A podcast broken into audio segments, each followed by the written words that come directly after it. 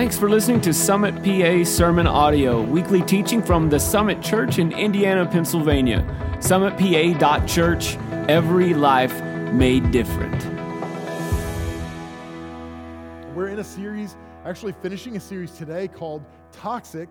And this series has been all about um, identifying toxins in the world that, if we're not careful, they get in us and they slowly poison our souls.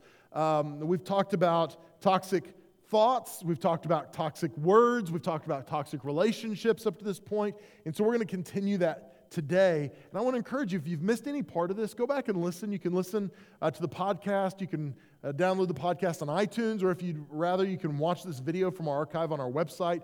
Uh, but get caught up on where we're at, because I really do feel like this series can impact you. What God is doing through this has been really remarkable, and so I just want to encourage you make sure to get connected with it. Um, I read a story this last week about a woman named um, Marie Curie, and you might recognize her name. She was notable in the field of uh, radioactivity. She actually coined the, the word radioactivity uh, early in the 1900s. And she and her husband Pierre, they were pioneers in this field, and they studied and they did research, and they were some of the first people to really do research in the, in the field of um, just discovering radioactive elements and what that means and what that looks like. And one of the things in particular that they spent a lot of time in, in was, is with uh, pitch blende ore. And she and her husband devoted a lot of time there, and a lot of their research revolved around it. And it, what we discovered is from a ton of pitch blende ore, so 2,000 pounds of pitch blende ore, you could derive one tenth of a gram of radium chloride. So they would have to, they would have to take literally 2,000 pounds of pitch blende in order to get one tenth of a gram of radium. Uh, what they didn't realize, though, was how toxic that this uh, radioactive material was. And in fact, it was so toxic that uh, it would impact their lives and impact people even after their death. But she would actually carry isotopes around with her in little vials in her pocket or in her desk because she she loved how it would shine in the dark and how the colors would sparkle. Um, she had no clue that what she was carrying in her pockets and keeping in her desk was slowly killing her. Uh, her husband died in an accident, and she ended up living till 1934 when she finally passed away, having this notable career. She won two Nobel Prizes, did all kinds of things in the field of research uh, in, in regards to radioactivity.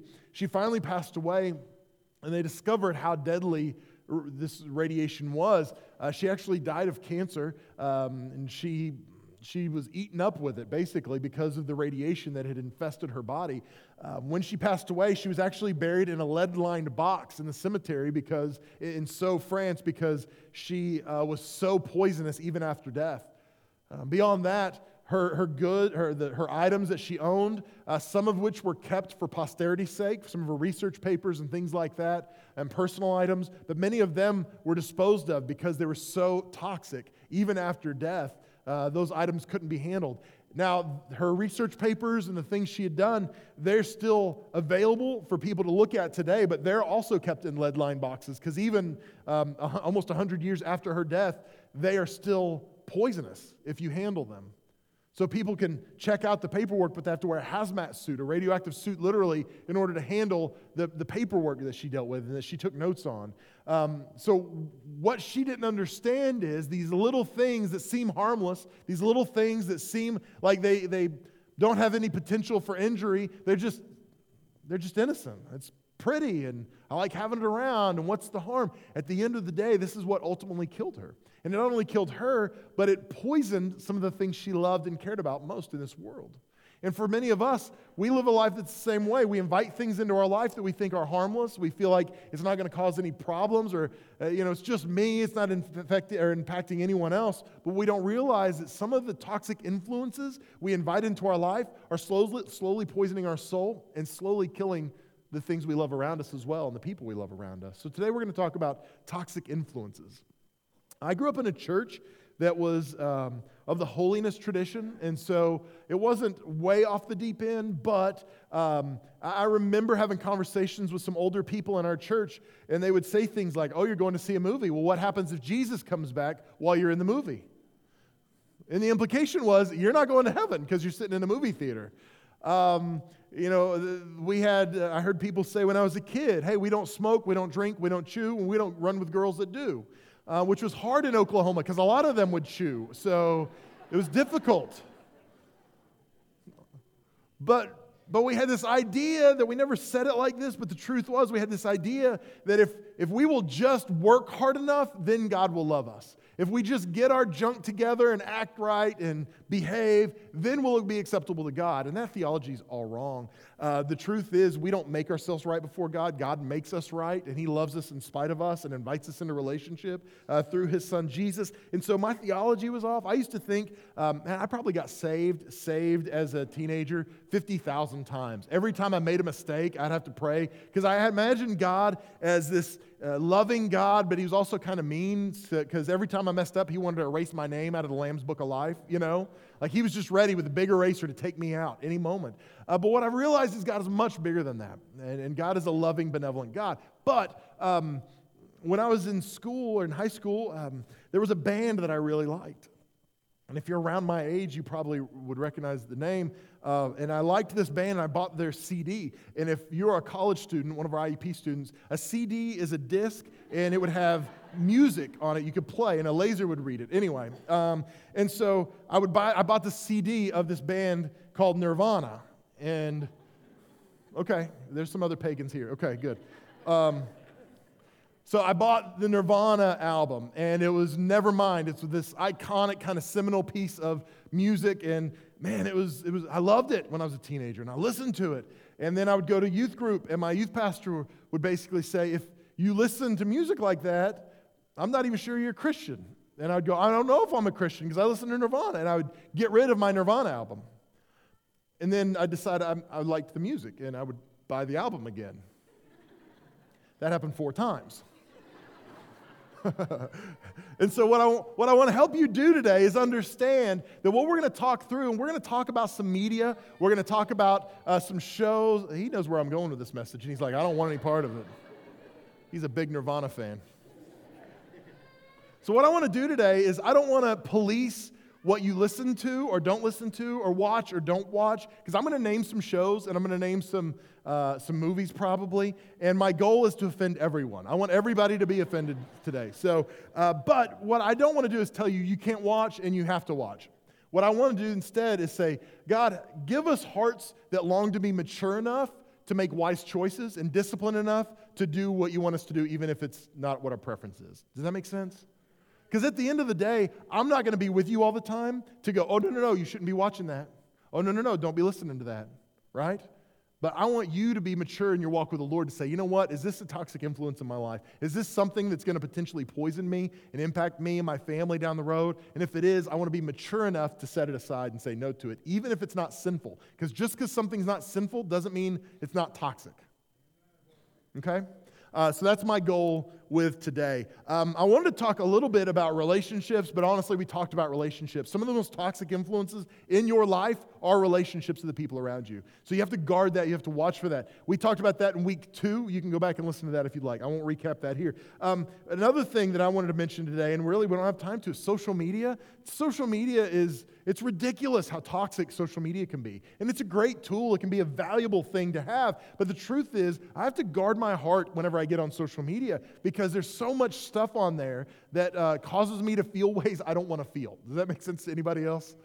Um, the unfollow button was one of the greatest things I've ever found on Facebook because it's like, I love you, but I don't want to see all this mess, right? And so I'm going to unfollow you. So we're still friends. I'm not going to unfriend you, but I don't want to see all the stuff that you're posting all the time. Um, and so, I, and let me encourage you in this too. If you've got a teenager or a preteen or a child, they're going to say something like, but everybody's on social media. Give me a social media. And, and you're going to feel pressure as a parent. And I want to encourage you, you are the parent, you're the grown up. You don't have to let them have social media. Um, my daughter thinks sometimes that I'm too hard on her because she's 11 and I don't let her get on Instagram. But I know what's on Instagram, and I don't want to expose my 11 year old daughter to that. So I just say, nope, you're not going to have it.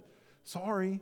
And she's the outcast. I'm sure the kids at school hate her because she doesn't have an Instagram now. But I'm just kidding, they don't. But at the end of the day, my goal is not to take care of all the kids in her grade. My goal is to make sure that she is healthy and we avoid toxic influences in her life. So that's one of my goals in her. So I just want to encourage you in that. I'm not even talking about social media, that was bonus coverage. I, I do want to take a minute and talk through media because the truth is, uh, when I was a kid, um, there were Saturday morning cartoons. You know, they don't have Saturday morning cartoons anymore. That makes me sad, okay? Um, now we live in a 24 hour news cycle where you can watch news 24 hours a day. When I was a kid, we watched news at dinner time. That's when the news came on, and then at bedtime it came on, and that was it. But now you can watch news 24 hours. You can watch it and it'll be scrolling at the bottom so you can hear what the, per, the talking head is saying, but then you can also read what other things are happening. So you can get so much news. You can be on Twitter while you're watching it to make sure you get as much news as possible. You can listen to it when you can't be in front of a television. You can get news all the time. And the truth is, um, bad news sells better than good news. Does anybody know that? That's why 30 minutes of news is not filled with stories about kittens and rainbows and butterflies. It's filled with carnage and rape and violence and murder and fires and terrible things that are happening because that keeps people connected to it. They want to watch that. And so that's what they're showing us on the news. Um, uh, here we go. Let's just dive into this offensive thing. Um, if, if you watch a particular news channel, and you think your news channel is the only news channel that really tells the real news, and all other news channels are led by Satan, you might be watching a toxic news channel. no matter what your news channel might be. Because I'm not going to get into politics today, but if all you watch is Fox News and you drink it down and you just believe it, hook, line, and sinker, that's a bad thing. If you watch MSNBC and all you do is drink it down and you believe it, whatever they say is gospel truth, that's toxic. So it's not one or the other. I'm just telling you, if we will just blindly accept whatever the media tells us without thinking about it, that can be toxic for our souls. So I'm not picking on Fox News. I'm not picking on MSNBC. I'm just saying we have to be careful about what we take in. Um, so many shows on television are TVMA now. Do you, I don't know. I pay attention to the ratings. I don't know if you do or not. Um, but with teenage daughter, uh, close to two teenage daughters, uh, I pay attention to that. And there's shows that we don't watch because we go, well, it's TVMA, and I'm not even going to risk what might be on there because unfortunately, I've done that before and been like, oh, I can't watch the show anymore because of the content that's on it. Um, there are shows on television like, well, this is on paid cable, but there's a show that's very popular right now. It's one of the most popular shows on television. It's called Game of Thrones. And Game of Thrones is a show that is, um, if it didn't have some of the content it had, I would want to watch this show. But it's a show that's full of nudity and violence, uh, uh just over the top violence. Uh, it depicts rape. It depicts all kinds of things that I would never allow in my home, that I would never allow my family to watch. Um, but yet, somehow we get disconnected as believers and we just go, oh, it's no big deal. There are movies. Movies are such a huge deal in our culture now. Um, in fact, it's such a big deal. We actually take a, a, series out of every year and do at the movies. And we use movies to help communicate gospel truths. But there are some movies that can be totally toxic for us if we're not careful about what we're bringing in. Um, there's a movie that guys love called The Hangover. And I'm not here to pick on The Hangover. I, have I've only seen The Hang- I saw The Hangover once. It was the edited version on television. It was 17 minutes long. Um, But if they, they made The Hangover, and it was a raunchy comedy with nudity, and uh, Zach, Zach Galifianakis' rear end was shown several times in that movie. And for the record, this isn't a moral thing, but there's no reason anyone needs to see Zach Galifianakis' rear end, okay? It just doesn't need to happen. Um, but all through this movie, and you think, okay, this raunchy comedy, that's the end of it. But no, they made another one. And it was really popular, made a lot of money. And they made a third one. I didn't even know they made the third one until the other day. They made three of these movies. How many hangovers are these guys having, right? Like, come on. So finally, they come out with these three movies, and, and there's a website I love. It's called Plugged In. It's done by Focus on the Family. And so it literally will take a movie, you can look it up, and it'll tell you every time um, any curse word is said, it'll have this many F words, this many S words, this many times it takes the Lord's name in vain. Uh, this is, you know, nude shots, partially nude. It'll give the whole thing, it'll tell you everything. Um, and so I looked it up, but if you watched The Hangover 1, 2, and 3 in order, uh, you would hear the F word about every 85 seconds that you watched that movie, those movies. which is pretty incredible because if I stood up here and said the F word one time, right, there'd be people that would burn this place to the ground with me in it. I can't believe it. But yet we will go, oh, it's just a movie, it's no big deal. We will justify things like that. Now, again, I'm not trying to pick on you. I'm just saying we become unaware of this stuff. Uh, guys, it's not just you. Let me, let me tell you, too. Ladies, I'm sorry to say this to you, but there's a bunch of ladies that like uh, a series of books that's becoming a series of movies. You know where I'm going with this, probably. It's called Fifty Shades of Grey. You go, oh, don't pick on my stuff, Mel. I told you, I'm offending everybody today. Conservatives, liberals, men, women, children, I don't care. We're going to nail them all. We're going to get them, right? So, Fifty Shades of Grey is a movie, and it, it's, it's sad to me because when I see it, you're going through like on demand movies, it will be classified as a love story. But what it depicts is sadomasochism. It depicts one man um, not in a loving relationship with someone, but it depicts one man using someone as a tool more than anything else. And this is I'm not going to say that.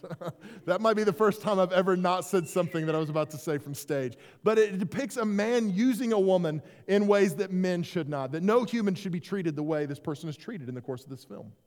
But yet, they classify it as a love story.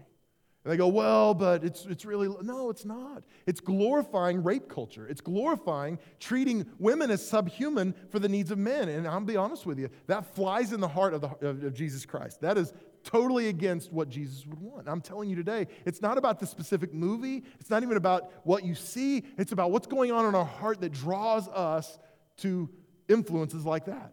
What's going on in my life that makes me want to consume media like that? What's going on that draws me there? Because at the end of the day, it's not about policing and saying, don't watch and do watch. It's about saying, God, what's going on in my heart that draws me and attracts me to these kind of things?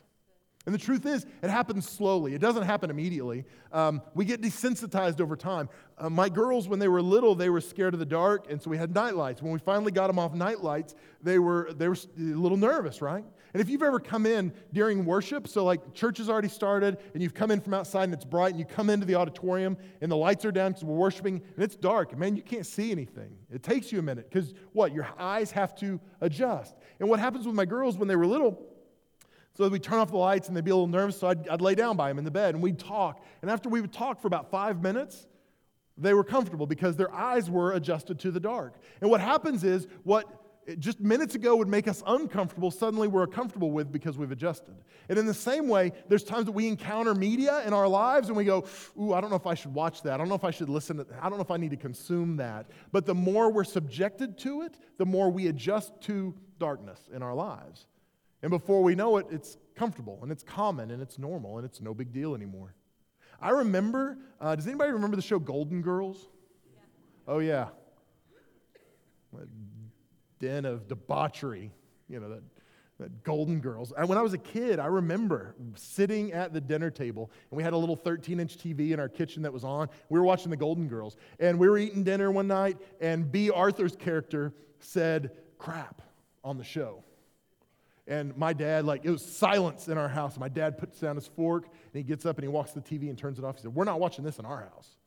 Like, that's right. We're not saying that kind of stuff. And now today, like, that is light stuff compared to what is on television. It's because we as a, a we as a people have become desensitized. All of a sudden, the things that shocked us years ago don't shock us anymore. It's not that big a deal. In fact, even in my life, there's things that I've just gotten used to. I, I like classic rock, um, and uh, there's a band called the Steve Miller Band that, uh, okay, some of you are old pagans like me too, so there you go. Uh, there's this song called uh, The Joker that I love. It's this classic song, and I'm not going to sing it to you, but there's a, there's a line in the song. And, and I was singing this song. My girls were in the back seat. They were young at the time, and we were, I was singing this song, and there's a line that says, I'm a joker, I'm a smoker, I'm a Oh, wow, there are a lot of sinners here. We're just going to give an altar call right now, right? I'm a joker, I'm a smoker, I'm a midnight toker. And I, we were singing this song, and we get to the end of the song, and I think Emma said, Hey, Daddy. And I said, What, baby? And she said, What's a midnight toker?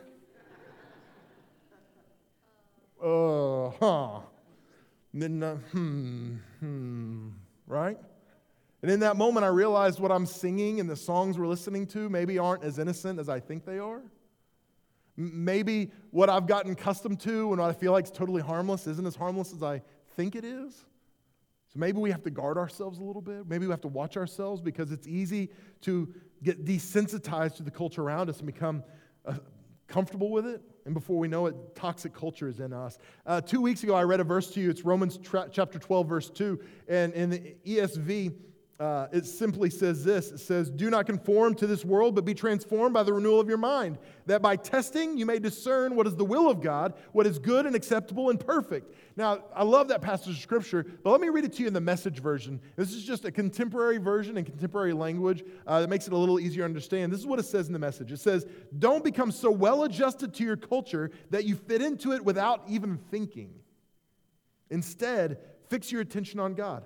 You'll be changed from the inside out. Readily recognize what He wants from you and quickly respond to it. Unlike the culture around you, always dragging you down to its level of immaturity, God brings the best out of you, develops well formed maturity in you. So the first line says, Don't become so well adjusted to your culture that you fit into it without even thinking. And this is the problem with many of us as Christians and believers. What happens is we are so comfortable with the culture we're in that we fit into it without even thinking about it. We allow things into our life that we don't even have to process anymore because it's just comfortable. It's just part of life. It's just part of who we are. Scripture makes it clear that we are in this world, but we're not of this world. And what we have to be careful about doing is, is getting so close and so comfortable to the world that we don't even recognize that we're not of this world anymore. That we're in it, but we're not of it. Um, what does it say instead? So it says, don't become well adjusted to this, the culture of this world, it, but instead it says, instead, fix your attention on God. So fix your gaze on Him. Let Him become the source of everything you want and desire in this world. And that's easier said than done, I understand, but it's true. In Exodus chapter 17, um, there's a passage I want to share with you. Uh, Moses had taken the nation of Israel out of Egypt. They were slaves, they were in captivity. He takes them out, and they're going to the promised land. And on the way, they encounter a group of people called the Amalekites. And the Amalekites uh, were in opposition to Israel, and they uh, did battle against the Israelites. The Israelites won. And this is what it says in Exodus chapter 17, verse 14. It says, then the Lord said to Moses, Write this as a memorial in a book and recite it in the ears of Joshua, who was his right hand man. It says, um, Write this as a memorial in a book and recite it to Joshua, that I will utterly blot out the memory of Amalek from under heaven. He says, Hey, make sure everybody knows the memory of Amalek and his people is going to be blotted out because they are antagonists, because they're toxic. I don't want them to have any part of of my people. And it says, And Moses built an altar and called the name of it, The Lord is my banner, saying, A hand upon the throne of the Lord. The Lord will have war with Amalek from generation to generation. And Amalek was a guy in Scripture, he was a descendant of Esau. And uh, if you're new to church, I'll just briefly tell you uh, the kind of patriarchs of the Jewish faith, faith were Abraham, Isaac, and Jacob. And Jacob uh, had a brother, a twin brother. Uh, his name was Esau. So Jacob and Esau were brothers. Uh, Jacob was a really important figure in history because his name was changed to Israel. It's his kids who became the 12 tribes of Israel. So Jacob was a really important figure, but, um, but Esau was the oldest, and he should have been the one who had that place, but he, he sold his birthright, sold his place for a bowl of soup, literally. It's an interesting story if you want to read it. And then, uh, and then what we see here is, is Jacob's descendants head one direction, pursuing God for the most part. And then Esau's descendants kind of go a different direction, and they are in opposition to the people of the Lord for the most part. Um, and it's an interesting story. I mean, know, gosh, I could probably do a sermon series just on that how one set of parents can have two kids that are raised the same way and do totally different things. Um, and so, what we see here is Amalek was a descendant of Esau, and the Amalekites were in opposition to Israel. Um, but the story didn't end there. The story continues on. We see in 1 Samuel, um, Saul is king over Israel. This is years and years, generations later. Uh, Saul is king over Israel, and uh, he's been given instruction. God tells Samuel, the prophet, to tell Saul, you need to go wipe out the Amalekites. It's time to finally take care of business. And so Saul goes to do that. And this is where we'll pick it up in 1 Samuel chapter 15, verse 7. And it says, And Saul defeated the Amalekites from Havilah as far as Shur, which is east of Egypt. And he took Agag, the king of the Amalekites, alive and devoted to destruction all the people with the edge of the sword. But Saul and his people spared Agag and the best of the sheep and the oxen and the fatted calves and the lambs and all that was good and would not utterly destroy them. And all that was despised and worthless he devoted, to destruction. So, what we see here is Saul gets this instruction and says, Hey, these people are toxic. It's God's plan to take care of them and to wipe them out. Um, so, you need to be obedient and do what God's asked you to do. And he says, I'll do it. And then he gets there and he goes, But you know what? I don't know if, I don't know if I should because this stuff isn't that bad. I mean, we're going to waste these cows and these sheep and we're going to waste them. I mean, they're good. We could do something with them, couldn't we? And why would we get rid of Agag, the king? I mean, I know God told me to, but isn't it important? What if we kept him and he could be influential? And what history records is that they actually allowed um, all the, the aristocracy of the Amalekites to stay alive. So if they had perceived value to Saul, then he allowed them to live. So the people who were of better, uh, of better breeding, if you can say it like that, the people who were higher class, he allowed them to live. And he got rid of the people that were useless to him and the animals that were useless to him. And so what he did is he said, I'll be obedient in as much as it helps me or is beneficial for me. So I'll, I'll, I'll be obedient, but when I have to get rid of the stuff that I don't want to get rid of, I'm not going to do it. And that's what he did. So what happens is Samuel shows up, and Samuel is, um, you know, he's a preacher. He's hellfire and brimstone. He's not holding anything back. So he shows up and says, Saul, how'd everything go? Saul says, It was great. We took care of business. And Samuel says, Well, what is this, this bleeding I hear in my ear? He's talking about the sheep. He says, I hear the livestock. It doesn't sound like you took care of business. And Saul said, Well, maybe. And scripture tells us that Samuel said, I'm going to do what you didn't do. And he went and killed Agag, the king of Amalek. Now, again, the people weren't killed. The, there was a, a, a legacy after that. You go, wow, that's terrible. That's amazing. Well, I can't believe that would happen. But again, one man thought, well, what's the big deal? These people aren't going to hurt anything. Uh, what if I'm not totally obedient to God? What is the big deal? Is it hurting anybody? You know, well, you could justify that, right? Let's fast forward again. Generations later, the kings of Israel had fallen. Uh, the, the nation of Israel had split into two kingdoms, Judah and Israel. And um, the nation of Israel was in disarray. It was during the book of Judges that we see the story of Esther. And Esther was a, a Jewish woman. She was taken as the queen of Persia. So King Xerxes I uh, was over uh, the Persian Empire, which was the most powerful nation in the world at this time. It stretched from uh, well into Africa, um, w- way east, um, uh, you know, into India, past India, um, and it was the largest empire, most influential empire in that day and age. And so Esther became queen of the Persian Empire at that time. Now, now Xerxes didn't know she was Jewish; she hid that from him.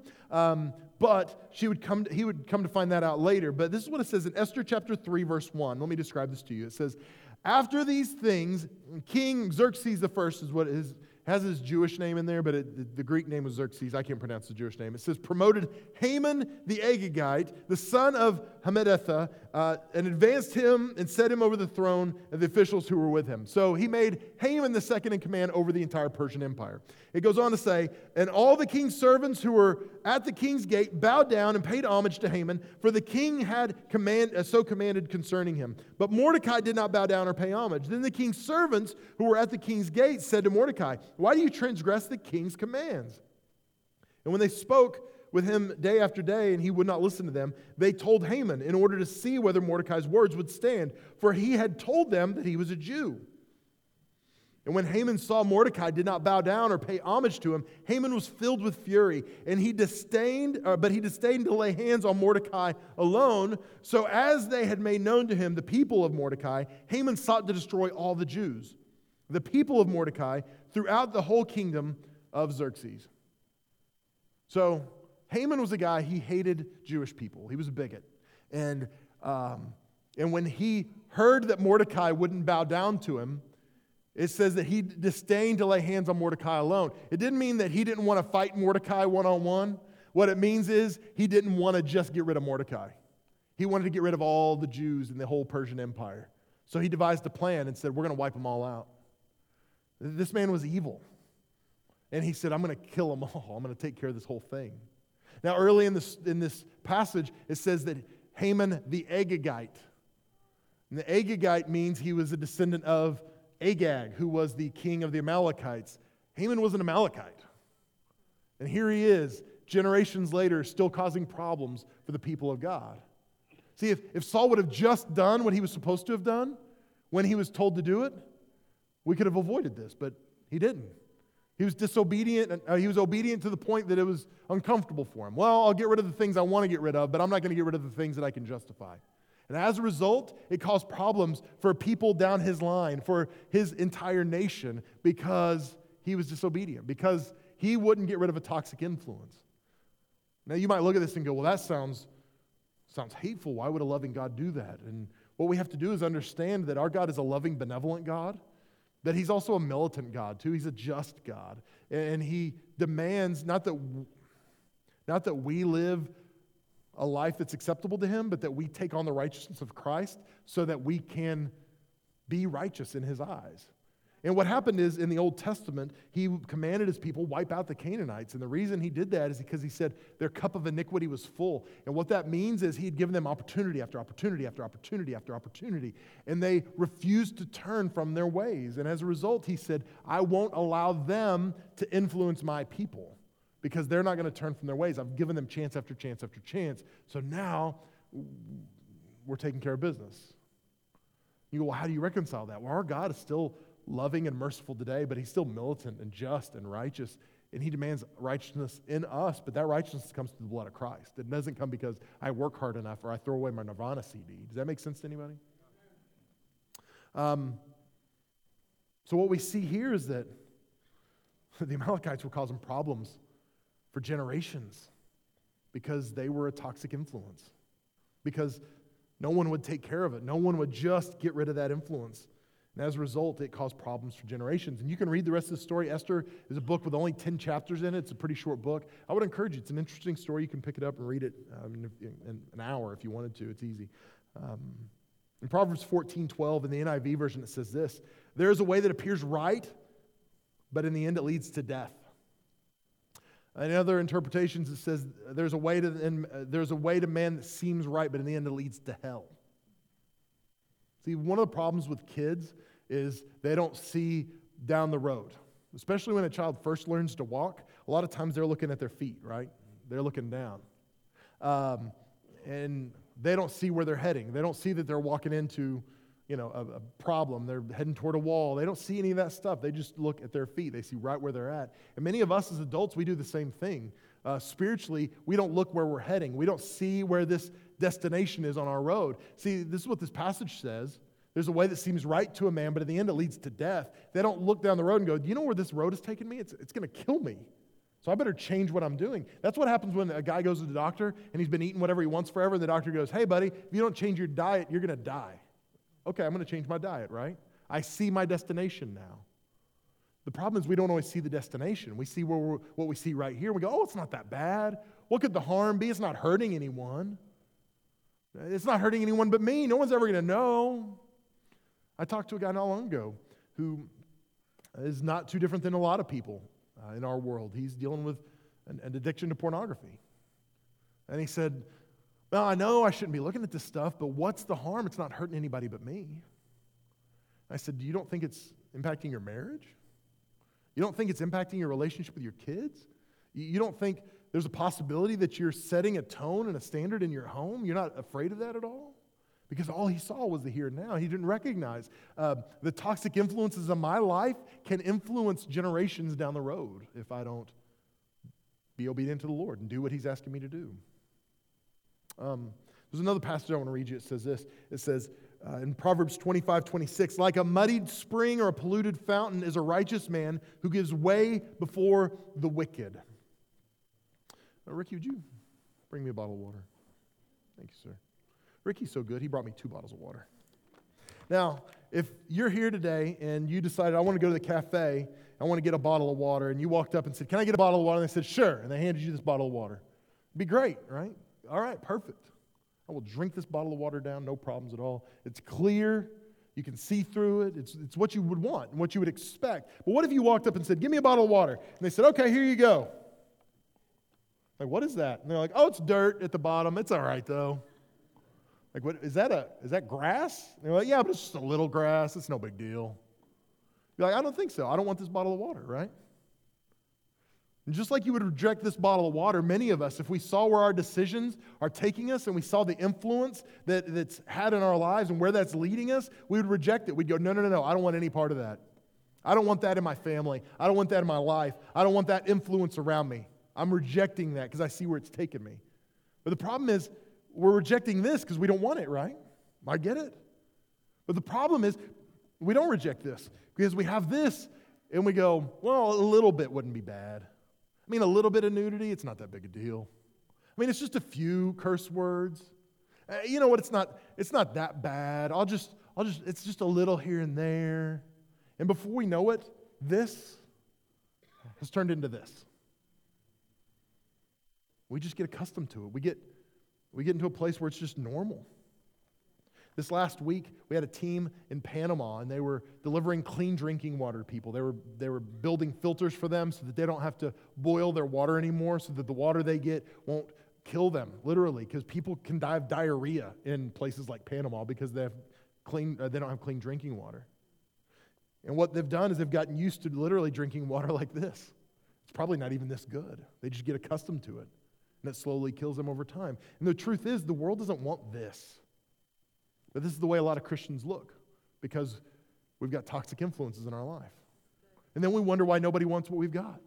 Well, I don't understand why I'm not an influence in my workplace. I don't understand why my kids won't listen to me. I don't understand why. Because nobody wants that. You know what they want? They want this. We don't get this by working hard. We get this by doing what it said all the way back up in Romans 12, 2. Let me, let me read that to you again. It says, Don't become so well adjusted to your culture that you fit into it without even thinking. Instead, fix your attention on God. And then you know what it describes? It describes all the work He does in us. You'll be changed from the inside out. You don't do that, He does that. Readily recognize what He wants from you. He gives us eyes to see what He wants for our lives, and then we quickly respond to it. It says, unlike the culture around you, always dragging you down to its level of immaturity. God brings the best out of you, develops well formed maturity in you. You don't do the work, God does the work. If you want this in your life and in your family and in generations to come, it doesn't come from you trying and working hard. It comes from you saying, God, I'm going to fix my eyes on you and do all the work in me that I can't do on my own. God, there's toxic influences in my life, and I want to get rid of them, but God, I can't get rid of them on my own. I need you to do the work in me, and then God will do the work in you. Proverbs 4:23 says this, "Keep your heart with all vigilance, for from it flow springs of life." Keep your heart with all vigilance. We guard our hearts, we protect our hearts. We pay attention to what is coming and going to make sure that we don't let anything in that shouldn't be there. Uh, years ago, um, when I was in college, I interned at a church one summer in Jacksonville, Florida, Ocean Way Assembly of God. And um, that summer, um, I was living with a family there and just working. And I mean, I was, I was paid $25 a week to work there. And I was just getting experience. And uh, I was by far the lowest man on that totem pole. And one day the pastor comes to me, and there had been a severe drought throughout that area of Florida. And the pastor comes to me and he says, Hey, Mel, I need you to do something for me. I said, Yeah, whatever you need, Pastor. And he said, uh, I need you to stop working during the day. I need you to work at night. What? And he said, I need you to come in in the evenings and just work through the night. Uh, so you can have off during the day, but I need you to be here at night because there had been an arsonist who'd been setting fires all over North Jacksonville. And he said, I just, we feel like we may be a target. Can you just be here and keep an eye on things? And so all night long, I walked around. I ran the sprinkler systems outside on the grass to make sure it kept things moist. And, and I kept an eye out. I made sure nobody was going to come set a fire to my church. Uh, and that was my job, was to be vigilant. It would have been a bad day if I'd have woken up to smoke and if I'd have sleeping back in the room, and right? Because I wasn't doing my job. I wasn't paying attention. That's what we have to do with our hearts. We have to be vigilant about what is coming in and what we let in because it makes a difference. I read a story this last week about a town in, um, over on the eastern side of Pennsylvania. It's called Centralia. Has anybody ever heard of Centralia before? A couple of you have, yeah. So, Centralia, Pennsylvania, it's an interesting story. Uh, Centralia in the late 1800s was a town of over 2,000, which again, back in that day and age, was a really good sized town. Uh, but today, it's, it's Pennsylvania's smallest town and it has seven residents. It's gone from over, over 2007. And the, the way that happened was back in 1962, there was an open air um, pit that they had used for strip mining that they had abandoned, and the, the local municipality decided this is a good place to put our garbage. And so, what they would do is every year they would seal the pit, they would put their garbage in, and then at the end of the year they would burn the garbage, and then they would seal the pit, put their garbage in, and burn the garbage. They would do that every year, but one year they, they decided they didn't have the money to seal the pit. So they put the garbage in, they burned it just like they normally do, but the problem is it actually burned through that layer. And underneath Centralia there's a large series of coal mines. So what happened is uh, this fire, this trash fire, ended up getting beyond that seal and ended up getting beneath the city, and they didn't know it for years. In fact, the way they found out was the town mayor owned a gas station in town, and he decided that he was going to check the level of the gas in his underground tank. And he put the dipstick in one day and he pulled it out, and he realized this is kind of warm. That doesn't make sense. So he put a, a gauge in to see what the temperature was, and he found out the temperature of the gas in the tank was 170 degrees. You realize this might be a problem. I don't know if that's a good thing to heat up a tank full of gas. So they contacted the authorities, they came out and checked it out and realized we've got a major issue going on. What they discovered is there was, there was a raging inferno under the town of Centralia. This fire was heating up and igniting all this coal, these coal reserves that were under this town and it was causing problems. And in fact, there was a boy, he was nine or 10 years old, who fell into a sinkhole. The sinkhole was 150 feet deep. It was sheer luck or the grace of God that caused him not to die. His friend actually rescued him out of that pit. Um, but sinkholes began emerging. Um, poisonous gas began spewing from certain places as this fire raged. So the U.S. government stepped in and they said, We're relocating everyone. They spent um, mil- tens of millions of dollars to relocate this town or relocate these people to other places.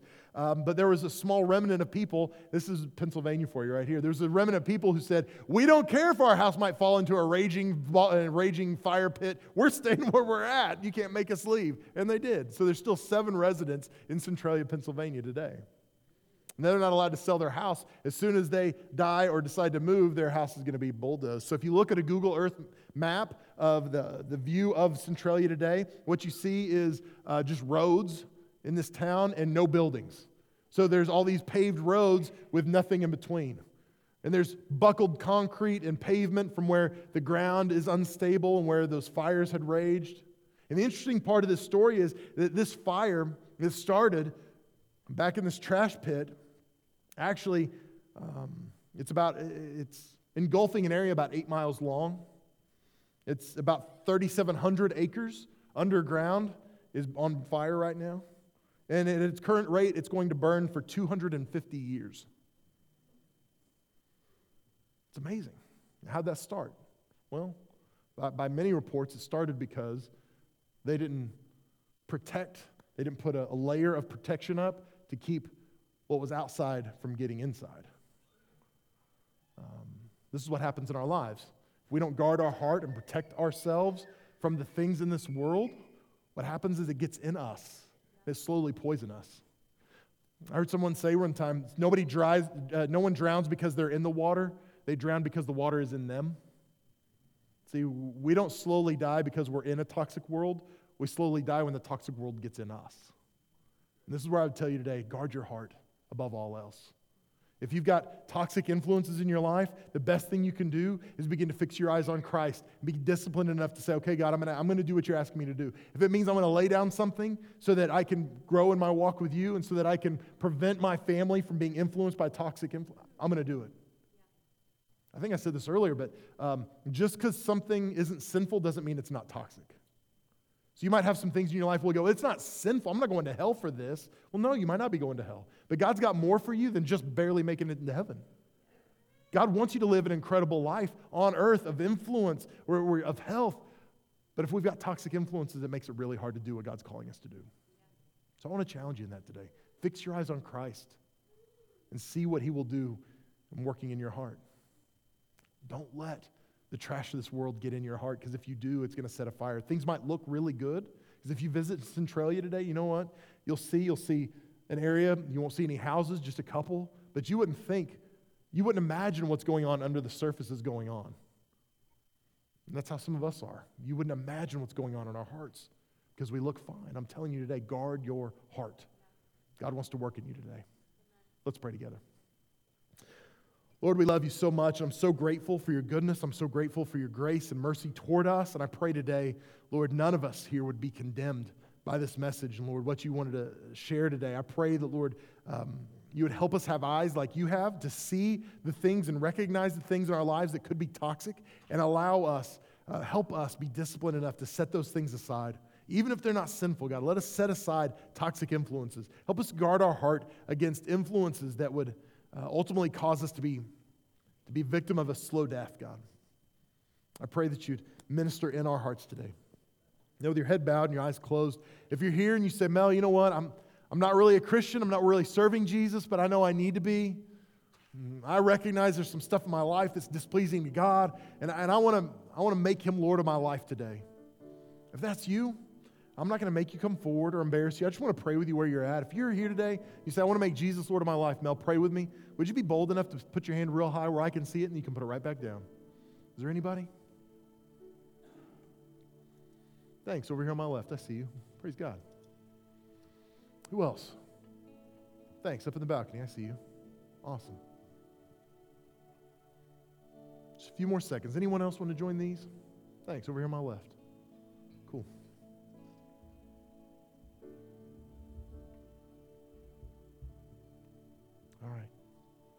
Like every person, oh, there's just a couple of hands up in the back. I see you back there. Thanks. You can put your hands down. Praise the Lord. I'd like every person in this place, whether you raised your hand or not, just to repeat this really simple prayer after me. You can say this out loud. Say, Dear Jesus, thank you for loving me, even when my life has been toxic. I'm asking you today, help me be healthy in you. Take my life and use it for your glory. Forgive me of my sin and help me never go back to my old life and my old ways and my old thinking. Today, I'm yours. And today, you are mine. In you, I'm a new creation. Thank you for loving me. In Jesus' name, amen. Come on, let's give God a round of applause today. Hey, I want you to know something. If you raised your hand, you said that prayer, I'm so proud of you. I'm so excited for you. Uh, God's got an incredible future for you, and it begins today. And we want to help you take the next step in your faith journey. Um, just like, you know, we need parents to help us grow. We, you know, they don't just deliver a baby and set them on the corner and go, good luck, I hope it works out, right? You, you, have, you have a system, you have people around you to help you get to where you need to be.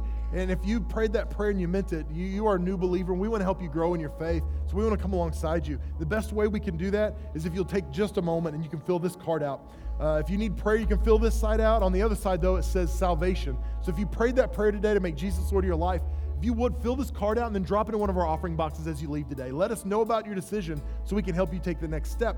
If you can't reach one of these cards, or maybe you're watching online and you, you prayed that prayer and meant it, I would encourage you, can simply text the word salvation to the number 555 888. And when you do that, we're going to respond back to you, help resource you, and help you get you connected into a path that's going to help you grow in your faith. Um, so, again, I'm so proud of you for making that decision. Thank you for doing that. This is what's going to happen now.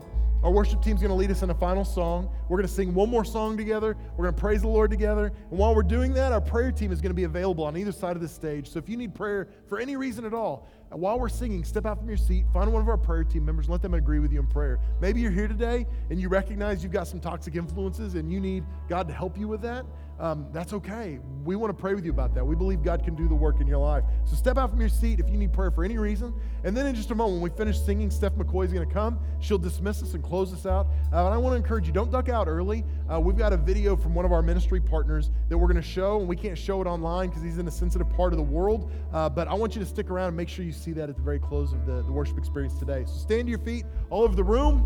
It is great seeing you today. Thank you for worshiping with us.